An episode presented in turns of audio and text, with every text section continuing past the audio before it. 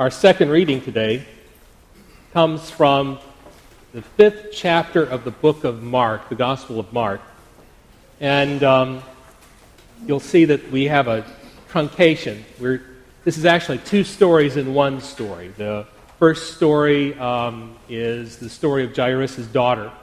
Uh, and then there's a second story that's intercalated. Is that right, John? Intercalcated? I don't inter- intercalated, okay. Um, that's stuck in, in the middle of that story.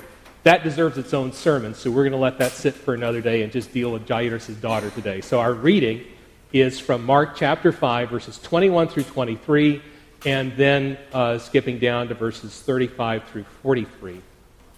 Uh, this is an idiosyncratic dynamic equivalency translation, which means I did it myself and it's not word for word.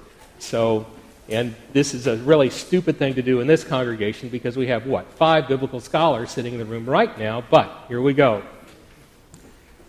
Jesus got in the boat and passed over to the other side. A huge crowd gathered around him there beside the lake.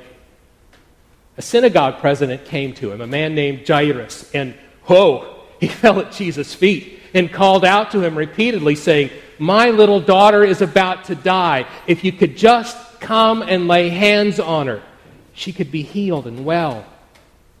And Jesus went with him. And the huge crowd went too, so thick, Jesus could barely move. While Jesus was still talking after the healing of the woman with the hemorrhage, some came from the synagogue president's house saying, Your daughter is dead. There's no need to trouble the teacher anymore. But Jesus heard them talking and said to the synagogue president, Don't fear, just believe. And from that point, Jesus allowed no one to follow him but Peter and James and John, his brother. When they got to the president's house, it was absolute chaos with everybody screaming and crying. And he went in and he said to them, Why all this crying and carrying on? The child isn't dead, it's just sleeping. And they laughed at him. Then he threw everybody out, but the child's mother and father and those that were with him, and went into the room where the child was. Then, taking hold of the child's hand, he said to her, Talita cum, which means, Little girl, I say to you, get up. And immediately the girl got up and started walking around like any other 12 year old. Everyone was immediately dumbfounded, being positively dazzled by what they saw.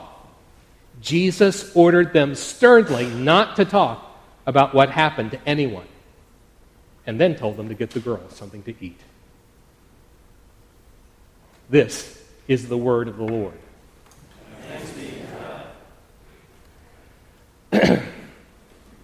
First of all, before I begin, I feel it's fair warning to tell you that I don't stay in the pulpit. I will walk down among you. Part of the reason is, is that I can't stand standing this far away from the pulpit because if I do stand up here, there's this thing and I can't see my notes anymore. So I'm going to have to come down there and talk some.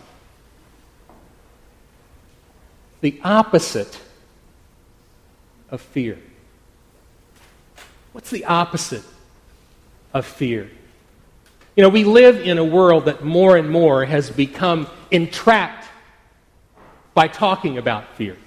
In fact, we are right now in fear season. Well, what does that mean? Well, I'm glad you asked. And what it means,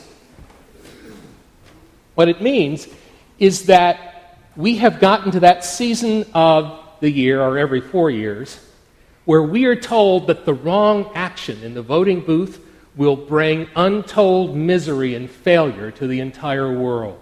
Right? You pull the wrong lever, you elect the right doofus, and everything is lost. Right? Speak for me. It's Obama. Who are you talking about? Um,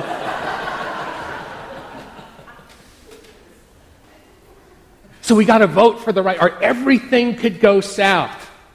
Read the newspaper. What's in the newspaper? You got to eat this, you got to do that, you got to avoid this, or you could die. we're all going to die anyway. That's the dirty little secret, right? But why do it any earlier than you have to? Our lives are motivated by fear. What could happen if we don't do this or that or the other thing right? So, what's the opposite of fear? Well, if we look in this story today from the fifth chapter of Mark, we see one of the examples. The example is that of the synagogue ruler Jairus, synagogue president, whatever you want to call him. This is a guy who, in the towns that were around the Sea of Galilee, would have been a pretty big dude. He was in charge of the synagogue. He was the one who got uh, people to read uh, the scriptures. He was the one who made sure all the arrangements for services were correct. He took care of the facility. He was very important. And I often have to wonder that when Jesus got off the boat and all of those people came crowding around him, what he thought when he saw Jairus coming towards him. What he might have thought is, oh, here he comes. Right? Because there were a lot of people who were not happy to see Jesus come around because of exactly that reason. He'd come ashore and he would heal and he would preach, and the next time at synagogue, service didn't look so hot anymore because they'd say, You can't do it like Jesus can. So Jairus makes a beeline towards, and I can't come back too far, the people in the cheap seats can't see, but uh, the, that, you know, he makes a beeline for Jesus. He goes, Jesus! Hey, Jesus, come here, please, Jesus, Lord! Then, it says, it says in the Bible, idou, which means look. Whoa, because we don't go behold or lo anymore. We say whoa the one thing happened that nobody thought was going to happen. The president of the synagogue falls at Jesus' feet and he says, My little daughter is about to die. Please come and heal her.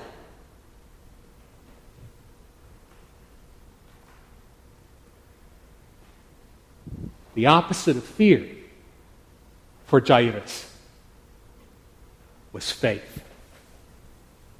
The opposite of fear was belief.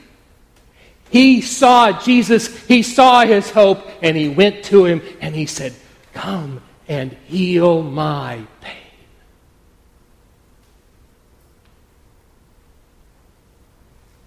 That story goes on. And of course, in the end, something truly amazing happens. Does it happen does Jesus look at Jairus when he comes up and says, Come and heal my daughter? Does he say to him, Okay, Jairus, I'll come and heal her? Does, you, does that happen? You can answer me, by the way. It's okay. Does it happen? No. Does he say, Let me come and I will do my healing thing? No. It says, And he went with him. And even when it comes to the point where in the story the people come from his house and they say, Jairus, it's too late. Don't bother the teacher anymore. Does he look at Jairus and say, Jairus, your daughter's going to live. It's okay. Does he say that? No, he doesn't. He says, What? Don't fear, just believe. Sisters and brothers in Christ, I want to tell you something. There are a million, and am I making you nervous? But I'll stand over here. There are a million and one times in life that there's a call for fear. We can feel as though everything that we have, every prop for our life is gone. But there's no hope.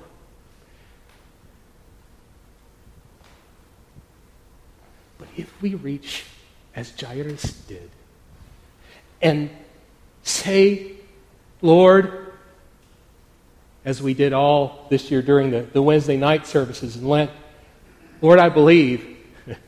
Help my unbelief. Lord, I don't know what's going to happen, but I believe you do. And we reach out in faith to Him then the things that confront us, whatever they may be, will be healed. And we don't know how. We don't know, in fact, we do know that not everybody is going to rise up off the bed of pain and become well again.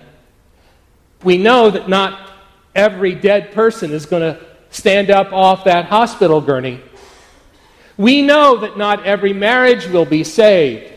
Not every dream will be preserved because the way that God works and the way that God has always worked is not to insulate us from pain, but instead to give us the power to live in its midst. Christianity is not some sort of spiritual bubble wrap where our souls are bound up inside of this capsule where nothing can touch us. When Jesus defeated death, how did that happen? Did he walk up and say, Death, bad, not doing it? No, he walked the road and walked it. And walked it to the end. With his body bloodied and his soul beat down. And that's how he beat death. Was he embraced it and he lived through it to find what God had for him. Sisters and brothers, I don't know what faces you today. I really don't. And if I come to you and I say that no matter what your pain is, no matter what the issue is, if you can not fear but just believe, it'll come out right. I hope that you won't look at me and do the same thing that the people did to Jesus. Because he walks in the house and he says, Oh, she's not dead, she's just asleep.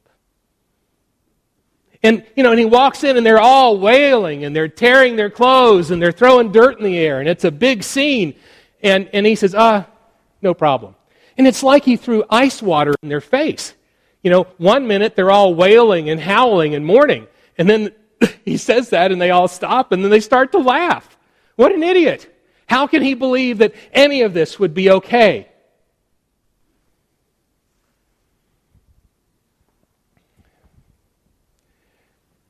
It's only when we're willing to have God do what God will do in our lives and in God's time that we can find out what God's solution is. Well, that's ridiculous, you say. How can any of those things that you talked about earlier be something that would come out right? Humiliation, pain, wounding,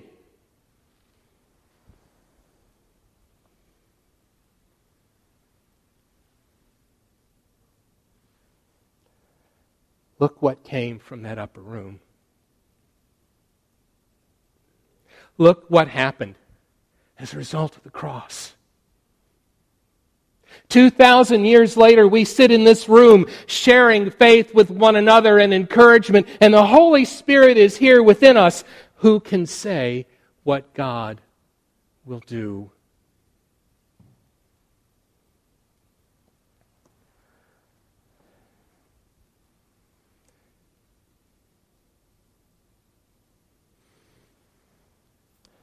God is a very present help in trouble. God reaches God's hand out to us in the midst of our lives and says, Don't fear, just believe. Sisters and brothers, I encourage you to embrace the opposite of fear. In the name of the Father, and the Son, and the Holy Spirit. Amen.